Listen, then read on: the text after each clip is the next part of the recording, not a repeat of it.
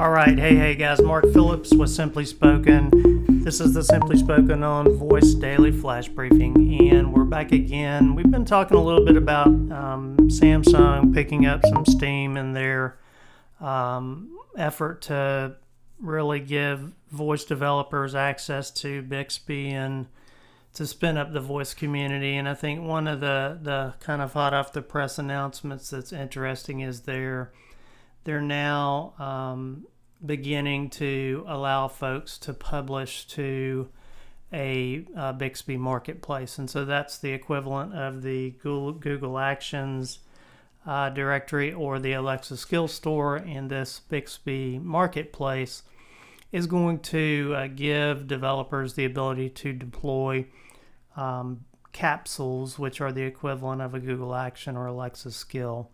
And those capsules will be um, developed by independent third parties. You can now um, go through a deployment checklist that they provided. So it's very similar to the deployment checklist that you might use to deploy your Google Action or your Alexa skill.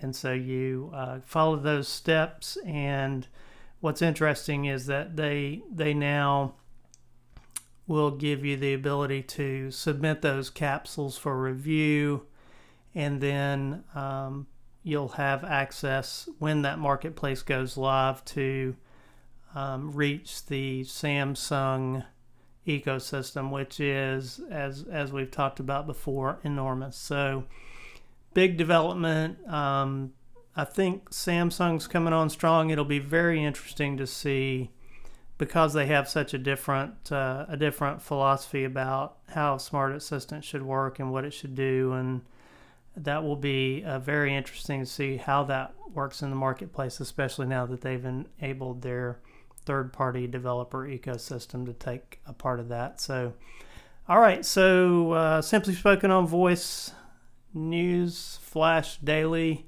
Please do hop over to the skills store and give us a good review. Thanks a lot guys